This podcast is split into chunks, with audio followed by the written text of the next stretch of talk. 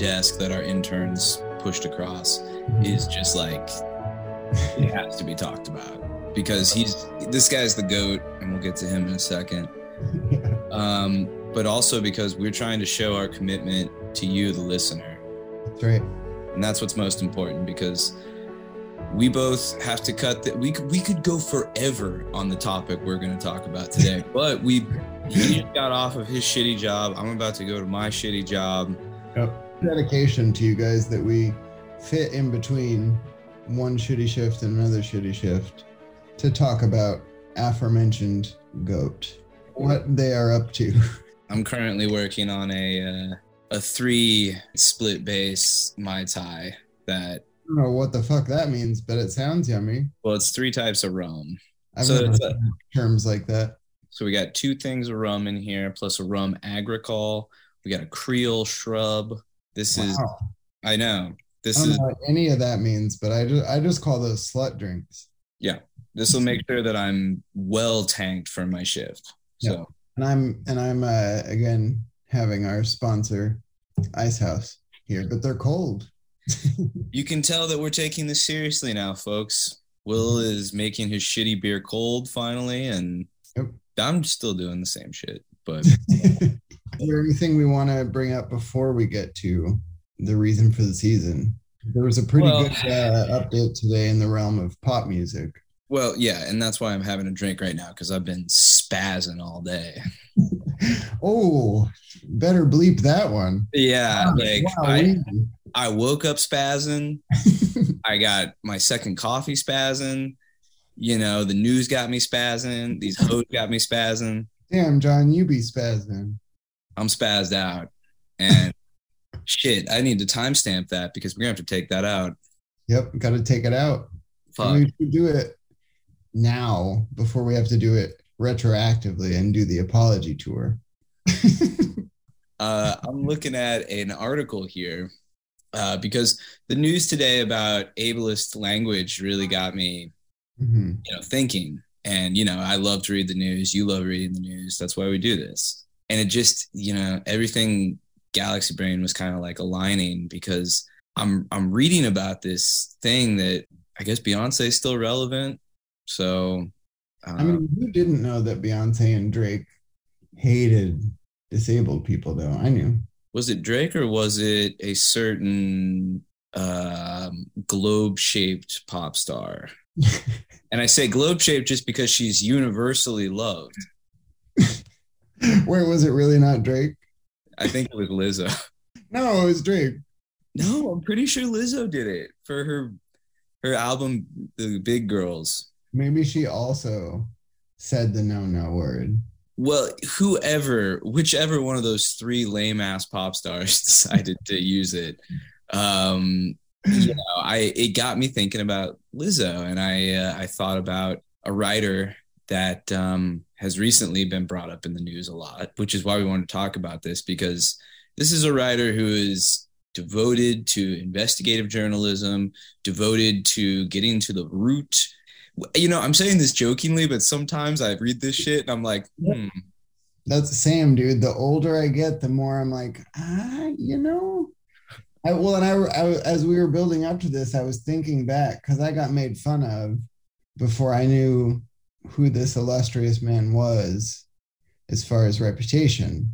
I encountered him, as I imagine some people have, for the first time uh, when he did the essay in the Criterion Collection release of White Dog and I was obsessed. I was like, "Who? The, this energy is off the charts. The vocabulary is like both needlessly hyperbolic, but I think really perfect if you actually dig into it. it's great, it's one of the best.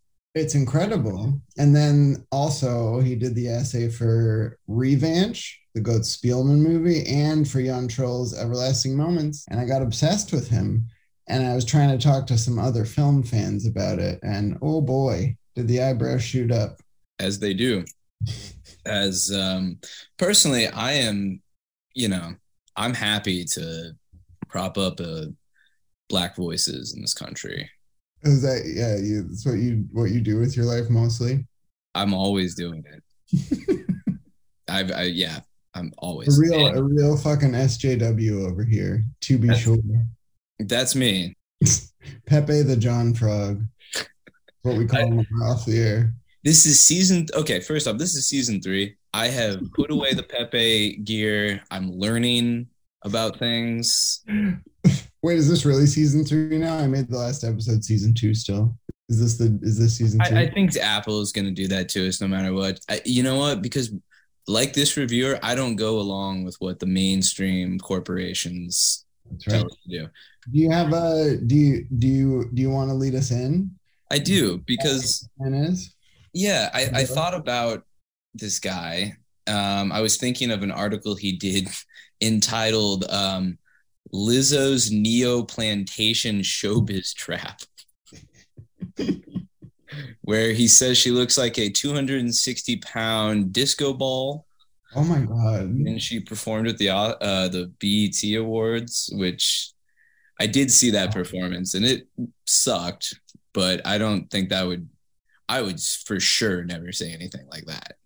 See, it's those moments though where he that's where he he distracts from things. It's like when Lou Reed did his review of Kanye's fucking Yeezus album, right? It was Yeezus, yeah. Mhm. When he reviewed Yeezus and he straight up just monologues on his deathbed apparently about how brilliant it is, and then he's like.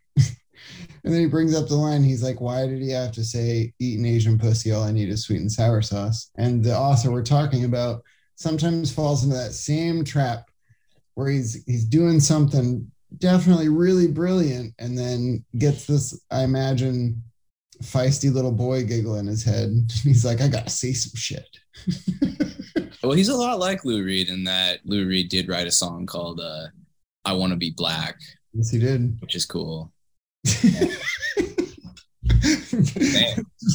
our cool And- pick for the day Fortunately for the person we're talking today, he doesn't have to want to be. He is, despite his last name. And this is Armond White, the infamous film critic who he writes for the National Review. He used to write for, I don't know, he was in Film Comment, Variety, Slate, all the good shit. He has gotten a lot of shit lately for being a National Review uh, critic. But nevertheless, the guy still knows how to shoot a couple in there. Before we get to the the article in question, I'm just looking at his uh, because you can search all the articles he has, and these the headlines are enough. Rarely do I read them, but the headlines are incredible. Let's see. Before the, this one, there's Nope continues the castigation as entertainment trend. Jordan Peele's latest punishing comedy exploits race anxiety again to no good effect. This one I really like. Meryl Streep, political prophetess. The three time Oscar winner's feminist roles from Kramer onward sketch the script for Christine Blasey Ford's and Cassidy Hutchinson's of today. We're not going to read it for time, but in that, I did read that one. And that one's great because in that one, who does he say she should play in an upcoming movie? He says that she should play uh, Ketanji Brown Jackson. That's And- why that's why you have to pay attention when you're if you haven't dug through at all before and you do because of this episode, when you start reading, fight yourself when you are just sneering. And truly leave yourself open. And you know let the let the moments let the moments sink in when they do because it'll surprise you because you'll just be having a laugh being like who the fuck is this guy? He sounds like when bell hooks went fucking crazy and off her rocker and then all of a sudden, just like with reading late stage bell hooks, you're like, well, goddamn, what was that though? I'm gonna run that one back by. Try to read it like that. he he's a beautiful spectrum here. Also in this article, he says that he has long advocated for Jennifer Aniston to play Rachel Dolezal. See now that's a um, real SJW there. I'll I'll pop one to that. just going through them real quick. Lightyear is consumerism for kids. How Pixar and Disney groom through cartoon content. That's right. Use the but he also is an expert at weaponizing already weaponized buzzwords back in the face of the people who get off on them the most. And I find that always something praiseworthy. well, see, this is he's so confounding because you're right because then after that he has something. Tom Cruise's hit revives Sternberg's last American film. Jet Pilot from 1957 reminds conservatives to demand more of Hollywood. So he didn't like Top Gun Maverick. No, because uh, he yeah, he really he really doesn't like it, which kind of surprised me. Yeah, me too. Um, and then after that, it's Terence Davies' Magnificent Benediction. but see, this is why it's good too, because uh, instead of someone like, often when I try to talk about him with people, the immediate jump is they're like, oh, he's just like he's in that class of fucking idiots like Slavoj Žižek and like all that. And I'm like, no, you need to get off that shit though, because that's wrong. Because Slavoj Žižek, the reason he's not worthwhile is he's been a one trick pony since the early 2000s. He just talks about the same 15 movies. I know. just like fucking Kung Fu Panda and Hitchcock. But Armond, on the other hand, will surprise you because he's getting in there and he's challenging himself. Yeah, and his mouth isn't completely full of saliva. So that also helps. Wait, can you do it? Do you read the next headline in uh, a Zizek voice? Is Father Stu a religious film or an American film? Mark Wahlberg and Mel Gibson take another step forward in their exemplary careers. That was so good. I got chills, man. And it's hot in Chicago today. It's it, it is hot today. oh, I'm just seeing that he also has taken shots at Kendrick Lamar. So your buddy. Uh, I like this guy. And and then right after that, Van Morrison's Songs of the Free. A cultural and philosophical breakthrough album asks the questions of the age. Damn. I gotta I'm gonna have to That's why earlier when you said deep dive episode, I was like, we could turn this into 25 episodes easily. we could talk about this fool for days. I think we're gonna revisit. I think we're. This is a part one. We're gonna get him on too. He's very active on Twitter. Yes, he doesn't fucking care. Yeah. Yeah, we're not making fun of you, Armond. I mean, some of your opinions like are. It better, like it better if we did, though. I think. yeah, maybe you would. I mean, weirdly enough, we, uh, you know, just to show that before we read this, that this guy really will surprise you. We're gonna take a quick uh, zoom into an an article he did, his 2022 mid-year reckoning of the best films of the year. This is pl- this is published on July 8th at 6:30 in the morning. That's right. 11, 11 movies. Oh, yeah. Damn, I'm sound, sounding like Zizek over here. 11 movies that beat Hollywood politics. Enough of the Top Gun Maverick veneration by liberal movie fans happy about the return of mindless 80s formulaic movies, and also by non discriminating conservatives who finally feel included in Hollywood's market calculations. See, fucking zing. Uh, yeah, and I disagree because I liked Maverick. Yeah, no, but that, but that's why he's great. And I'm not I'm not necessarily drawing this line here, but as we talked about this, and I dug back into some of his essays and shit, I did it did keep coming to mind when I really decided to reread Pauline Kael. It's so often that you know, I'm fired up, my blood's boiling because I disagree so much, or I'm fired up, my blood boilings because I disagree so hard.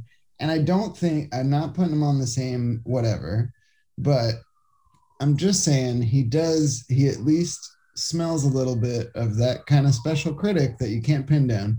I mean, critics are critics. You know, I, I will take an, some Armond over Pauline though. Any day. Uh, I still can't. I, but I am not one of these Pauline haters. I like Pauline. That she no, no, no, you're not a hater. We wouldn't be friends if you were full of hater. no, no, no, and I'm totally not. Even though I did get an argument with a uh, teacher my very first year of film school about her, she didn't like that she Pauline Kael had praised Body Double. Um, what? Yeah, it, it that's one of Pauline's greatest moments. That's how you know she's on the right side of shit. Yes, I was asked to leave the class. Okay. Oh, um, a plus. Yeah. That means you won. Yeah, yeah. She Never mind. I'm not going to take a If shot. any, if any undergrads are listening, please, please, please always fight with your fucking professors. Don't let these fools convince you that the vanity project that is them teaching college uh, means something's true. Fight Yeah. back. She also got mad at me because I defended Tony Scott, and this was before the Tony Scott Renaissance too. So I'd like to just establish my credentials. Hey, real quick before we move on, what was just name, throw one out there, one or two. What were the, what was the kind of shit she considered considered the upper echelon? I, I don't know. She was just kind of like a classic person. Like, uh, like whenever we talked about De Palma, it was like, but Hitchcock is far superior. Okay, And it was like, well, I guess, but like they're totally. I mean, they're very similar, but they're very different, and that's a kind of a weird way to. yeah, it's like people who can't. If you you, if the only way you can talk about the Beatles or the Rolling Stones is to compare them, then you don't actually have any interest or understanding of either. It's the same with Hitchcock and De Palma. But that's like me also being like best filmmaker that ever lived, and a, a favorite we'll get to of uh, Armond White, D.W. Griffith. You know, it'd be like saying that. It's like it's the same with Hitchcock. It's like the building blocks of cinema, like the thing, everything that we know, and if you know, it's invisible to us now in the art of cinema. So it's like, Yeah. anyway, let's not let's not drag that poor, probably fired teacher at Columbia now. Okay, continuing on. What this means for the mid year reckoning is that we must acknowledge that the longing for entertainment post COVID, he says, unfortunately, the most popular films. Oh, this is gonna gonna upset someone here. Yeah, Top Gun Maverick, The Batman, and Everything Everywhere All at Once are not good. Just pathetic. I will fully raise my empty Mai Tai glass to that one, uh, except for the Top Gun, which I enjoyed. Batman, boring, stupid. Everything All at Once, the most corny fucking thing I've ever seen. I still haven't done it. It's well, good. You, everyone's gonna get a new chance with it because it's coming back to theaters. So, um, and it's longer now. So, Thank God. Well, we Um, just, I just got to make sure I see the original cut where they have the offensive, offensive uh, Jewish credit in the closing credits before they changed it. I'm not gonna read it. Oh wait, I don't have to. He goes into everything everywhere at once. I was gonna read his review of that, but um, here we go, baby. This year's fallen movie standards match the disappointment felt everywhere in style, messaging, and leadership. Fanboy favorite, everything everywhere all at once, epitomized the faithlessness at the heart of comic book culture. Michelle Yeoh plays Evelyn Wong, Wang Wong, a Chinese immigrant land laundromat owner whose American-based working class struggles blah blah blah blah blah blah blah blah blah. Oh, what contemporary Hollywood film would dare recognize the moral struggles of white, native, black, Latin, Latin or Native Americans? I mean, he's got a point there. I don't know about white, native, white. I think we've probably established that by now. But Well, uh, that's where we. That's where we. It's one of the. It's one of those uh, Armond borderline isms where you have to go. Let's keep moving. you can't No, you can't- yeah. you hung up okay you're you're you're on the run from the cops right now you know you're jumping over the fence you got snagged on the the barbed wire a little bit just keep going Yeah, and just like Thrill is when you read, when you read, especially anything he's written in the last decade, since he's been only under fire. Anytime you read it, try to read it and think about it the same speed at which he wrote it. yeah Just remember, all this shit's turned in at like six in the morning, which means he's been up all night. uh-huh. So just read it and let yourself trip, let yourself stumble, but keep fucking getting back up. Yeah especially if you're a fan of everyone everywhere everything together all at once because here he goes Uncon- this is i love this is a, kind of a hang up for him unconcerned about the existence or nature of god Evelyn is caught up in a materialistic world of new beliefs. Her beta male husband, lesbian daughter, and feminist IRS inspector.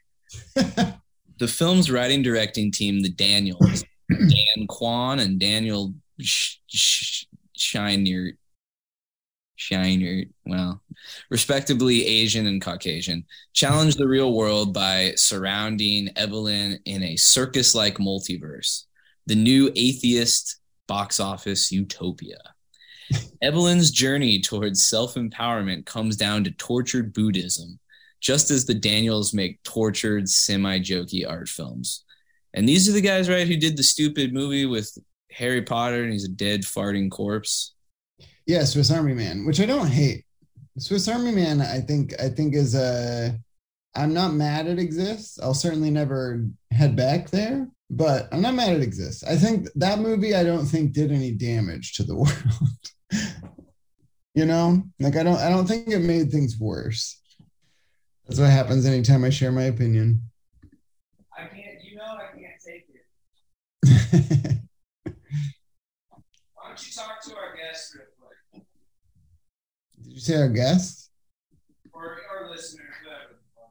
Well, here I'll, I'll tease them, and when you listen back to this, you have to beep it for real, because we just got confirmation from Ye Old Music Box that the first title in our uh, upcoming next public venture got booked, and that is uh, from, from our friends. at- Yeah, you have to beep this though, because I'm going to say it so we can tease. Okay. Yeah. So our friend, I won't use his name in case he doesn't want to be on here, but the guy who does the booking for Universal is a real peach. And he loves the idea of highs and lows. And when we sent him this latest booking, one film of which is with Universal, he got real excited, just like he did last time when we sent him the booking for Daisy's Now High. So is officially booked on 35 and he's pumped that it's playing with. And remember, keep, you gotta keep all this in. Beep that shit. Yeah, but it's no, he's just like last time. He, he literally was like, "Wait, this double feature is fucking amazing." I'm curious what the reception of that one's going to be like. I think it's gonna be great. Um, but I love the minorly insider baseball here for a moment. When the guy who used to be the dude who booked all theatrical shit for Universal was leaving, uh, those of us in the programming world were very sad and nervous about what would happen next because he was the best, whether hooking us up with deals or making things happen lightning speed or shipping prints overnight. That guy was great, but again, the new guy whose name I'll leave out because you know it's his choice, but he's fucking stellar. So shout out to Universal. As far as the big studios go, unless one of you decide to sponsor us, nobody's better as far as booking booking rep movies. Yep. I'll drink to that. We love them. Mm-hmm. We love them. All right, let's continue. Okay. Well, there you go. There's a little. Okay, so let's do it. Let's climb into the the uh, main event. Can you can you? Oh no no no no no no no no no no no no no no no not so fast. Hold on, hold on. We're almost at the end. This is the point. Okay, listen. We have to get people on board with him before we start reading this. That's true. Yeah, yeah, you're right. You're right. Okay, continuing the article. Unschooled Marvel addicts who never heard of Kafka, Buñuel, or Chuck Jones easily fall for this farce. The Daniels refuse narrative convention in order to represent our, our culture's gradual decline into disorder. Evelyn Against the World through various dimensions celebrates autism as insight. That's not the line to read to get people on his side, John.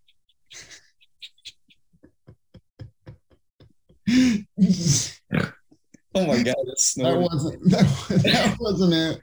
That wasn't the one. he's he's good. Listen, uh, listen, listen. Don't fall for the politricks, okay? Um, well, now that you've won everyone over with that, I'm gonna win everyone over. Okay. The film's ultimate message, "Be kind," is spoken by two rocks.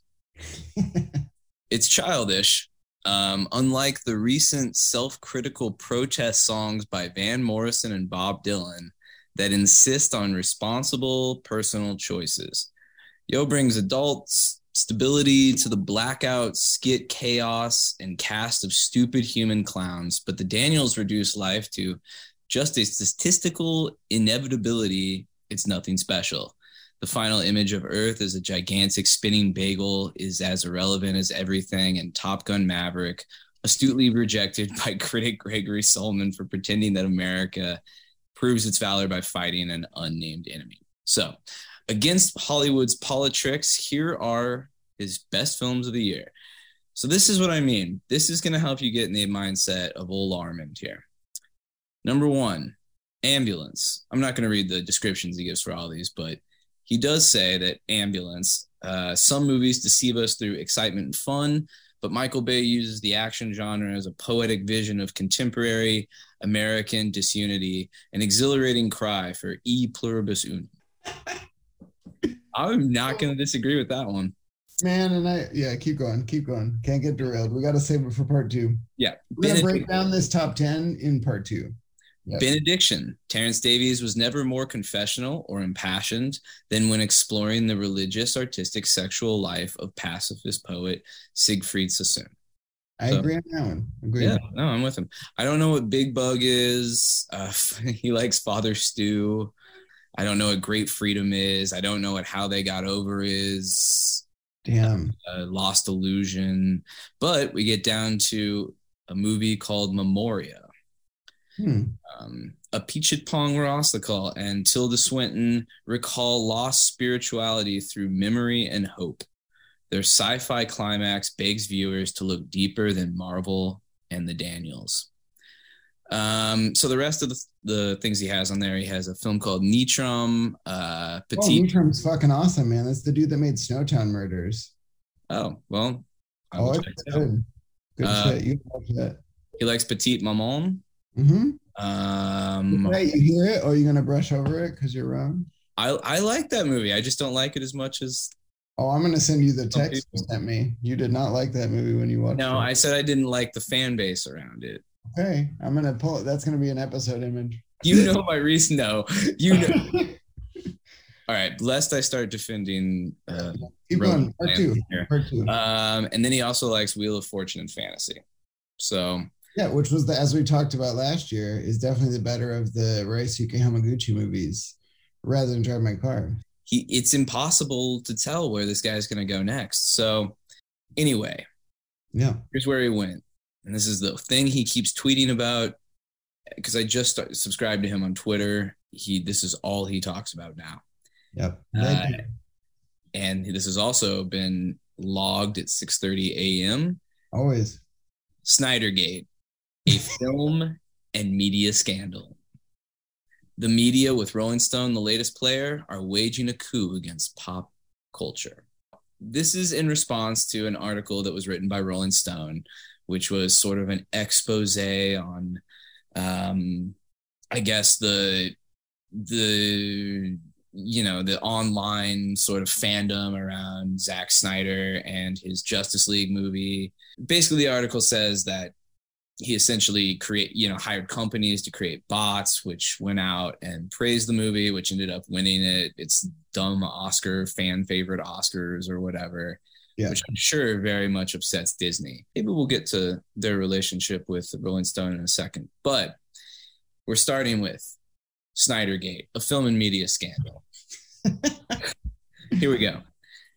Media distrust not only applies to political journalism entertainment journalism has always been infected by the profession's corruption, as demonstrated in Rolling Stone's recent 4,757 word takedown of filmmaker Zack Snyder. It's the latest example of the elite media's peculiar attack on a populist movement by demonizing fans of Snyder's superhero movies, especially the epic full length restoration of Justice League one of the very best American films this century. and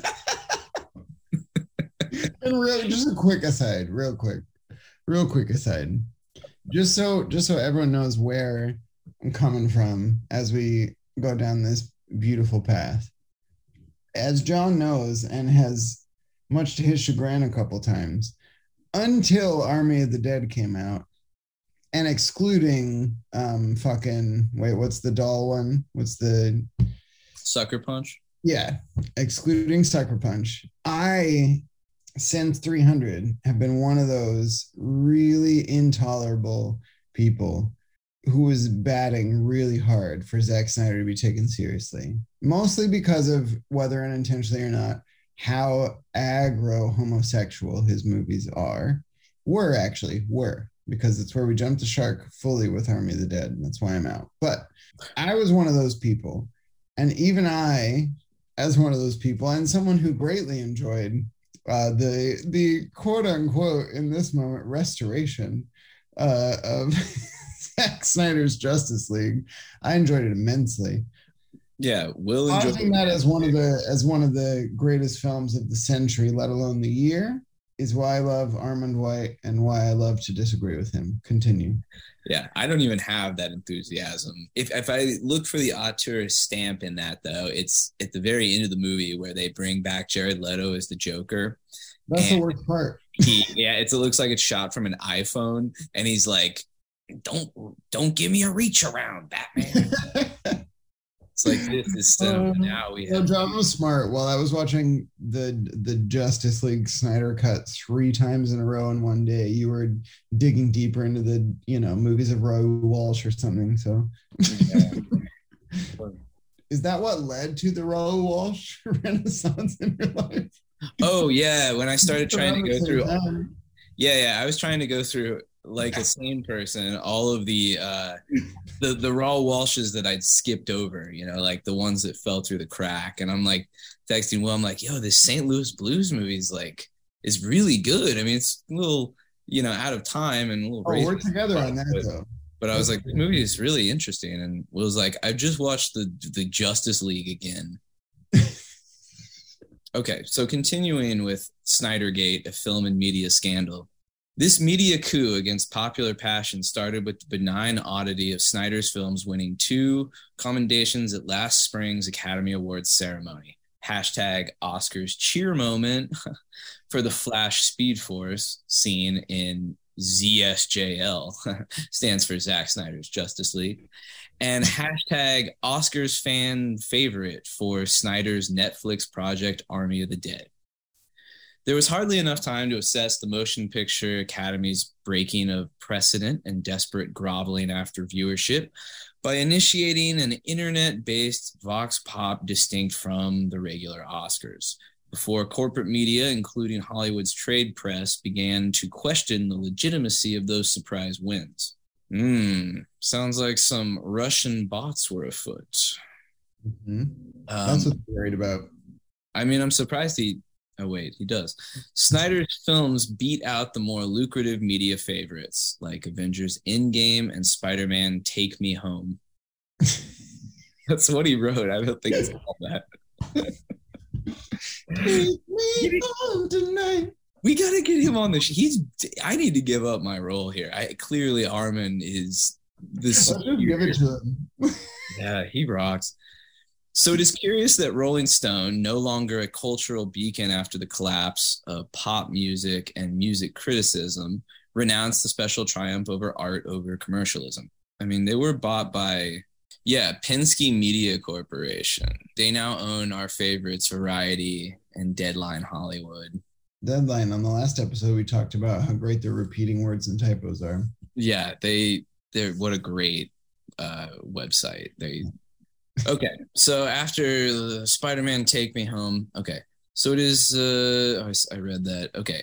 Instead, the deep dive article exhibited the media partisanship of which we are increasingly suspect. In what is now referred to as Snydergate, it deployed bias against Snyder and his artistic handling of the DC universe. As with the Russia, Russia, Russia hoaxes, and the J6 show trials. We laugh, of. What does uh what does kinda six mean for those of us listening at home? that's the January 6 trials. That's that's what we're talking about. Yep, got it. Um, Thank you. So, Snydergate shows corporate media working against the public's best interests. Snyder's singular resistance to comic book movie formula is demeaned along with any taste that select media disapproves of as deplorable. Rolling Stone's Tatiana Siegel used the same investigative journalism approach that seemed shady ever since Woodward and Bernstein glorified themselves for taking down Nixon's presidency. Again, Damn, like I'm- listen to the, run that back. Hit the I'm- rewind I'm- 15 seconds I'm button. drinking to oh, that one. Yeah. Yeah, wait, here, let me wait, will you read that again? Rolling Stone's Tatiana Siegel used the same investigative journalism approach that seemed shady ever since Woodward and Bernstein glorified themselves for taking down Nixon's presidency. Mm-hmm. Mm-hmm. Yeah, we see you, Armin. Siegel hides her snark and disbelief behind dubious facts.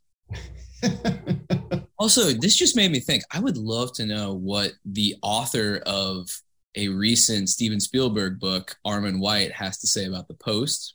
mm-hmm. Very curious. Okay, moving on.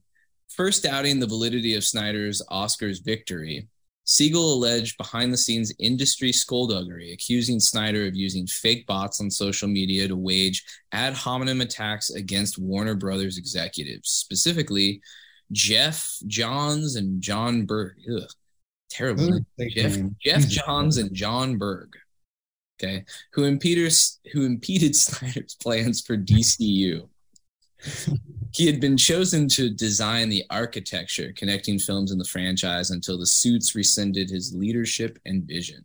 Siegel then discredited Snyder's Oscars victories by implying they resulted from his personal intrigue, his plot of corporate revenge after Warner Brothers released the first version of Justice League, botched by industry hack and a little editorialship here on my part, rapist Joss Whedon. That's right. Rolling Stone's allegations of social media shenanigans resemble the now obvious Democratic Party strategy of accusing others of your own tactics. Get them, get them. I need a I need another beer to crack, man. That's what Yeah. happens when you don't give up on Armand, even if you're not feeling it at the top. And here's what he says the Democratic Party strategies are. The magazine enlisted three cybersecurity firms that track social media traffic Q5ID, Q5ID, Graphika, and the Al- Alethea Group to fact check the authenticity of the hashtag release the Snyder cut hashtag that had gone viral, thus probably ensuring the Oscar victories. That boon for democracy was unexpected and undesired by corporate bureaucrats and their media flunkies. He's getting on that fucking horse right now. Black Beauty is steaming through the town. Uh, the beauty and power of Snyder's cinematic vision are what matters most. But Rolling Stone's allegation of showbiz treachery demonstrates how venal media operatives, always corporate allies, can be. Always corporate allies. That's right. That's right. Rolling Stone demonizes Snyder because his artistry doesn't fit the rampant Gnosticism of Snyder's competitor, the Marvel Cinematic Universe, which godless corporate media endorses. Ain't I been saying it? Damn, Armin, go off, son. If Siegel's interference in show business using Rolling Stone's prominence to corroborate mainstream attacks on Snyder seems familiar, that's because it is indeed similar to the excuses and recriminations used in political monkey business. Wow. Notice how Siegel employs J6 committee insinuations when defaming the use of social media by Snyder supporters as though they were conservative protesters. She mentions threats against the safety of Warner Brothers employees, even implying criminal misconduct, which I guess accuses Snyder of stealing his own intellectual property from his Warner Brother employers. Fact is, Siegel stooges for Warner Brothers, just as corporate media does for the Biden regime. That's right. Get it in. Get it in. Again, I, I find the bullshit. We need Democrat digs all day, every day. Yes, she's a trade war assassin known for besmirching entertainment figures. Scott Rudin, yeah, cool, yeah, Yeah, great guy. That guy, yeah. Uh, Amber Heard, and others. Listen, he's not perfect. Working in the same gotcha manner as Taylor Lorenz and the short lived Disinformation Governance Board czar Nina Jankowicz. Jankowicz. Siegel's sinister gossip invokes the Anti Racketeering RICO Act, a vicious counter to internet fan democracy. I am sure he is referencing the way Atlanta has treated uh, young stoner life and uh, recently. It's she who weaponizes the social media enthusiasm that should be seen as a victory of popular taste over mass indoctrination. Okay, here is here is the coup de grace, the the perfect the perfect paragraph, as one might say. Agreed. Let me get prepared. I read this shit while at the Howard station at 4 a.m. because the the fucking metro doesn't run on Saturdays and Sundays uh, early enough to get me to fucking Lincoln Park for my shifts. So I have to just walk to the Howard Red Line station. So anyone who's been there knows what goes on there from about 3 a.m. to 6 a.m. And so imagine the, you know, convulsions and sexual depravity that was happening in front of me while I chain smoked cigarettes reading this paragraph. Okay, so here's the paragraph, and I'm just going to read through the rest of the the other two paragraphs to close this out after. But I'll pause for a second. So let, yeah, let it sink in. Yeah. Snyder's double Oscar win was stirring. It was like those January 6th crowd scenes, the ones before the chaos at the Capitol that evoked what Griffith, Hill, and Fritz Lang understood about the power of surging justifiably emboldened crowds, flowing banners, plus peaceable Jesus save signs tell a different democratic story than the one that the corporate media wants us to swallow. Just take that in for a second. Ask. Check out the merits of ZSJL's Oscar certified, and that's Zack Snyder's Justice League Mm-hmm. Oscar certified, and it's Oscar certified because it won a fake Oscar. Speed Force scene where the Flash, Ezra Miller, runs so fast that he reverses time. Okay, I have to. Con- All right, I'm just going to read that again. Check out the merits of ZSJL's Oscar certified Speed Force scene where the Flash runs so fast that he reverses time. It's a rare example when an image's visceral impact is also emotionally rousing. It makes viewers cheer. Snyder depicts the emotional, the emotional intensity that Flash and Cyborg feel, suspended in their ethical teamwork. Just as this is amazing, just as Homer described Achilles and Patroclus in the Iliad in Marvel films, ticket buyers merely check off the routine fights, chases, explosions, and FX they've been trained to expect. A jaded response to stimuli, not to mythology or art. You heard it here, folks. And to final paragraph. I mean, it's kind of hard to move on to the final paragraph when you think about that last one. That's um, yeah. I mean, he even though I, I, I love what you're about to read, he should have stopped there. In my opinion. Should have. Although this is pretty good. Publications from Vanity Fair to Vox have deemed the hashtag release the Snyder Cut fans as a toxic movement. Rolling Stone reinforces that insult in order to claim control of popular consciousness. Such rotten journalism is shockingly analogous to what's destroyed confidence in our political media similarly focused on favoring or renouncing election results according to their partisan preference. Siegel ends her Rolling Stone attack with tyrannical fear, quoting a cybersecurity expert worried about the court of public opinion. this replaces criticism and aesthetics. Wow. This replaces criticism and aesthetics. Okay. It's cultural politics because in the end, oh wait, I guess let me I should give that the emotional weight it needs. Yeah, yeah, hit it, hit that harder. It's cultural politics.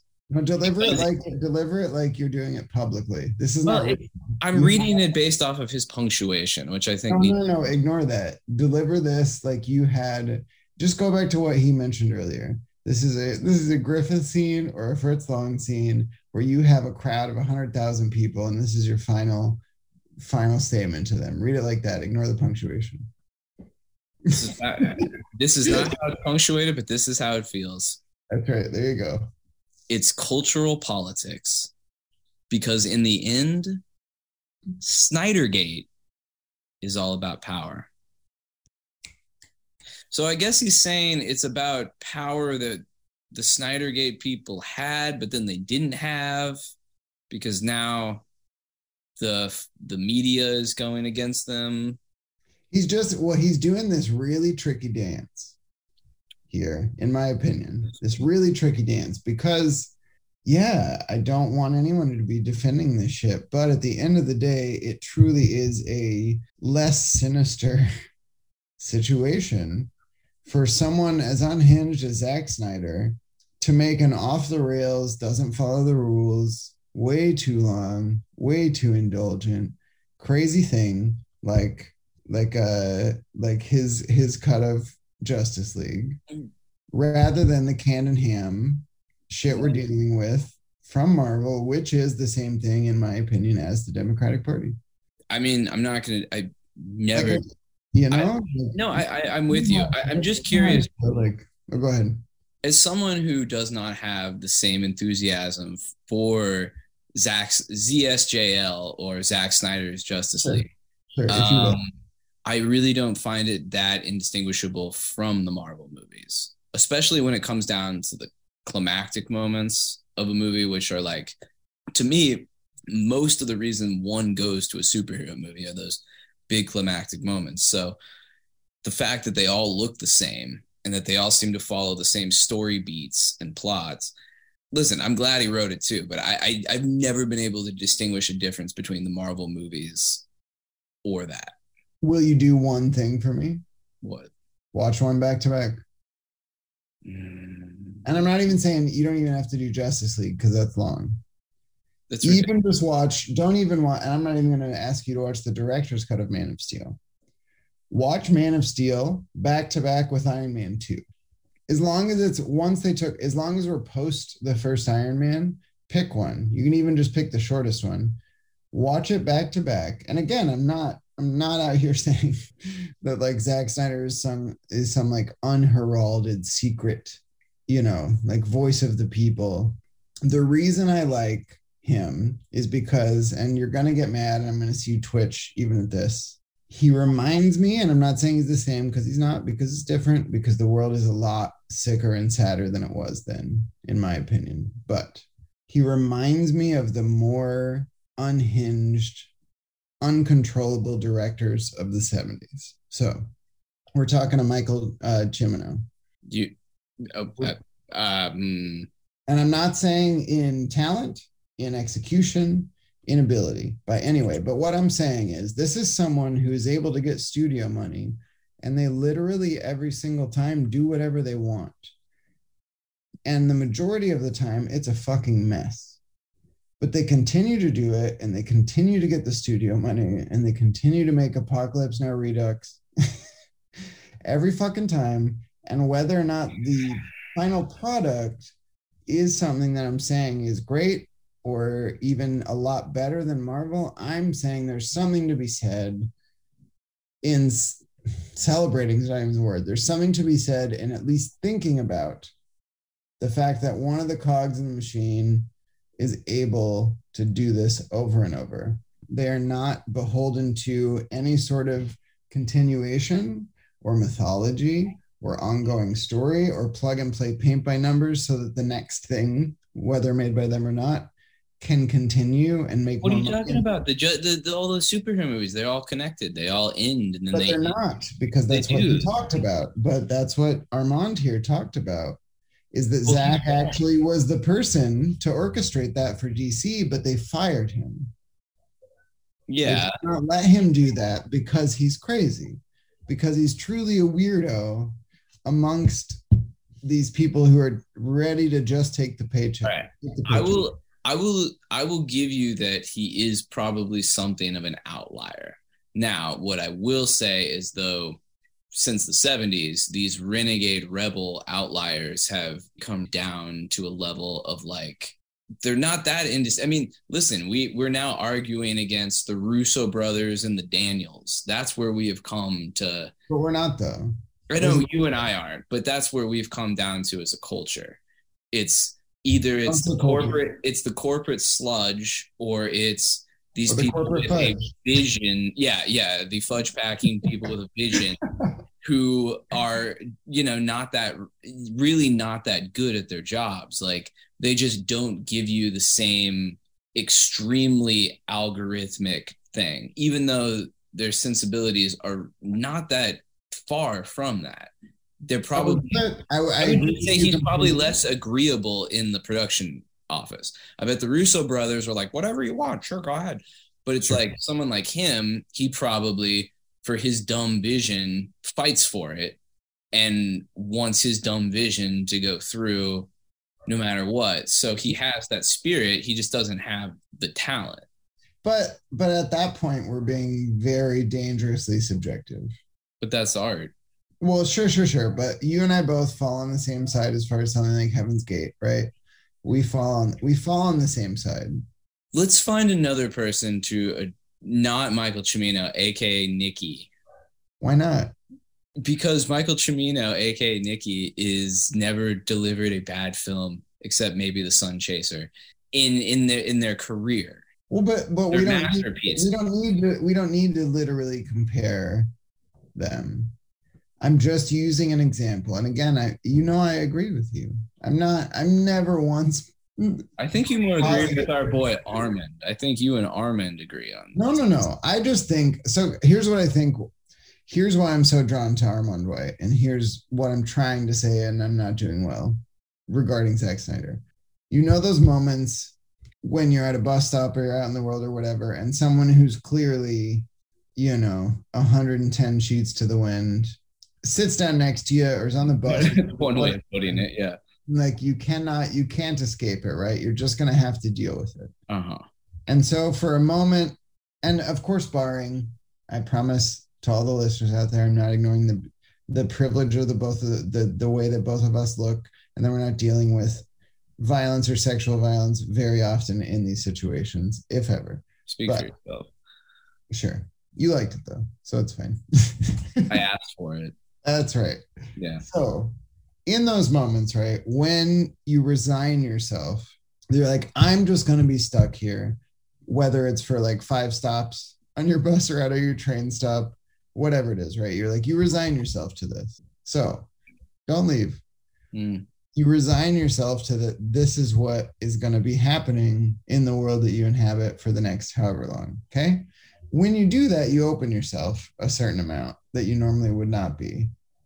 So, this person, however many sheets to the wind they are, whatever those sheets are made of, all this shit, right, is mostly spouting stuff that is either like pure nonsense and you're trying not to laugh at them, or just mind numbingly offensive and you don't know how to handle it. But won't speak for everyone in my experience. And I've also been the person uh, who's doing this to someone. Yeah, I was gonna say this sounds. Yeah, so if you if you lived in Los Angeles yeah. for the four years that I did, I might have been this person for you, and I'm sorry.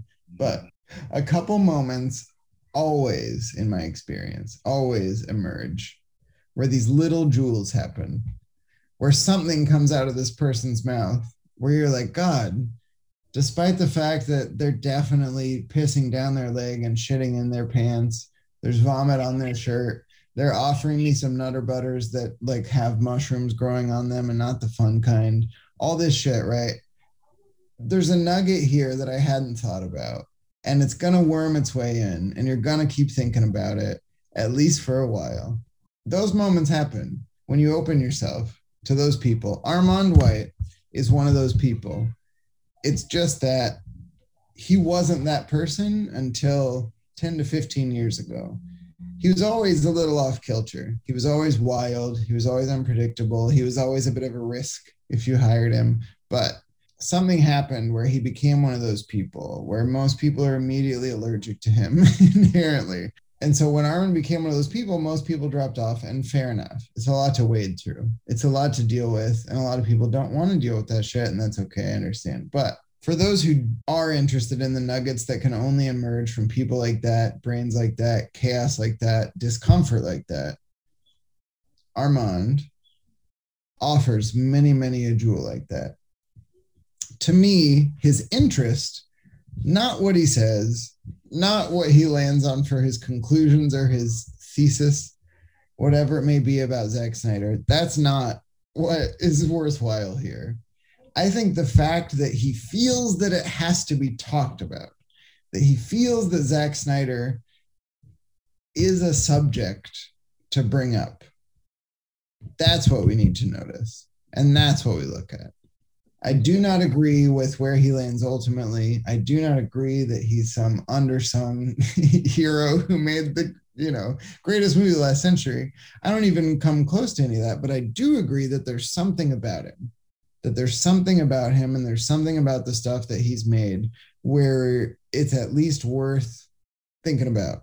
That's where it comes to, and that's how I feel about Armand White, and that's why I love him.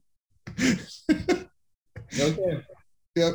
Uh, I'm not gonna. I'm not gonna edit any of that. That's uh, that's uh, that's pure ice house brain there. Uh, Yeah. That's what at- happens when you fly too close to the sun, my friend. You know what? I'm with you because okay, here's where I won't be with you. I will never be with you on even the slightest bit of enthusiasm for Zack Snyder or the Daniels. Well, don't don't do that to me. Don't say or the We day. loved everyone everywhere. Have, I still haven't seen it, bitch. It's Of course, I'll probably like it because I'm an asshole. well, you will for sure like it because you love to just give a little bit here and there.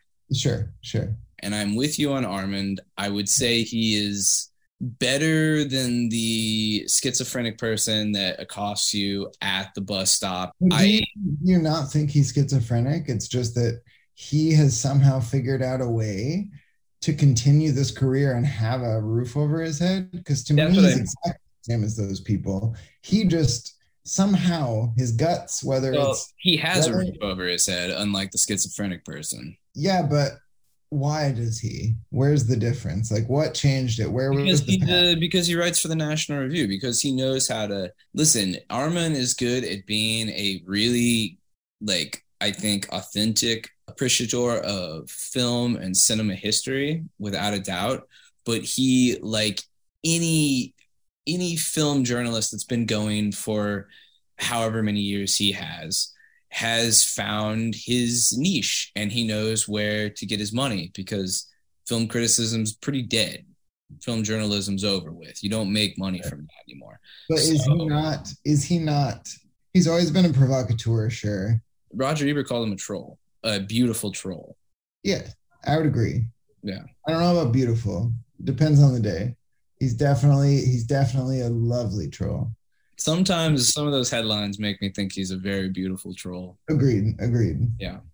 But do you think? Never mind. That doesn't matter. That doesn't. That doesn't fucking matter. At the end of the no, day, no, what, what, what were we gonna say I just again. I'm just gonna say it again. To me, Armand, Armand.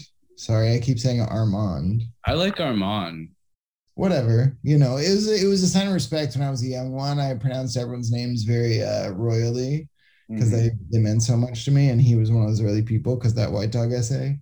Oh, uh yeah. so in my mind armand is a a different household and i don't know at all how he came up no idea. To me armand is a different household raisings away from that guy at the bus stop.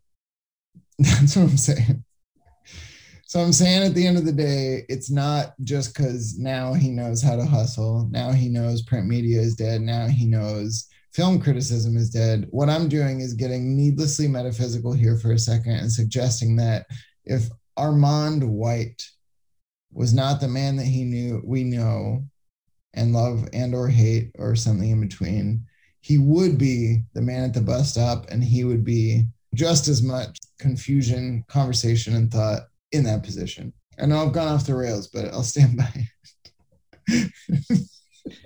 Well, I think that you said it beautifully, or you said it. Let's just say that Will said it. And because I know that we don't have more time to devote to um, discussing this right now, I'm going to let that hang. And I'm going to think about that question when I have to re edit it and listen to it again. And I'll play it in my head. Yeah. And we'll start the next show thinking about that because, Part two coming soon. yeah, because We- We've got we've got some shit to unpack on a personal and friendship level here. I think this is good. Yeah. This is what Armand does for all of you. He is an entryway to that middle part of the Venn diagram between you and your friends. And, you know, he like, He's the drip. he is the drip. Yeah. He's the drip that is not on the diagram. That happens when those diagrams come together. The shit that drips down and someone just wipes away so it looks better. He's the drip. he's dripping right into your hole and you're, you can't really shake him from your, your consciousness. And you might disagree with him. You might agree with him. That that is Armond the Enigma. That's right. Armond and, yeah, maybe this just becomes a regular thing where we uh, we we dig into a couple Armonds because I mean, can we get him on, man? Let's do let, think, let's start with that Revanche essay, man. Do you remember that shit? Kind of. I don't oh, really remember the good. movie, but um, oh, his essay is better than the movie. I actually like that movie quite a bit, but his essay suggests something like truly transformative happened. Yeah, maybe we'll read the White Dog essay again because that is truly one of the best things that. Um, That's one of the best Criterion essays, full stop, for my money. Yeah.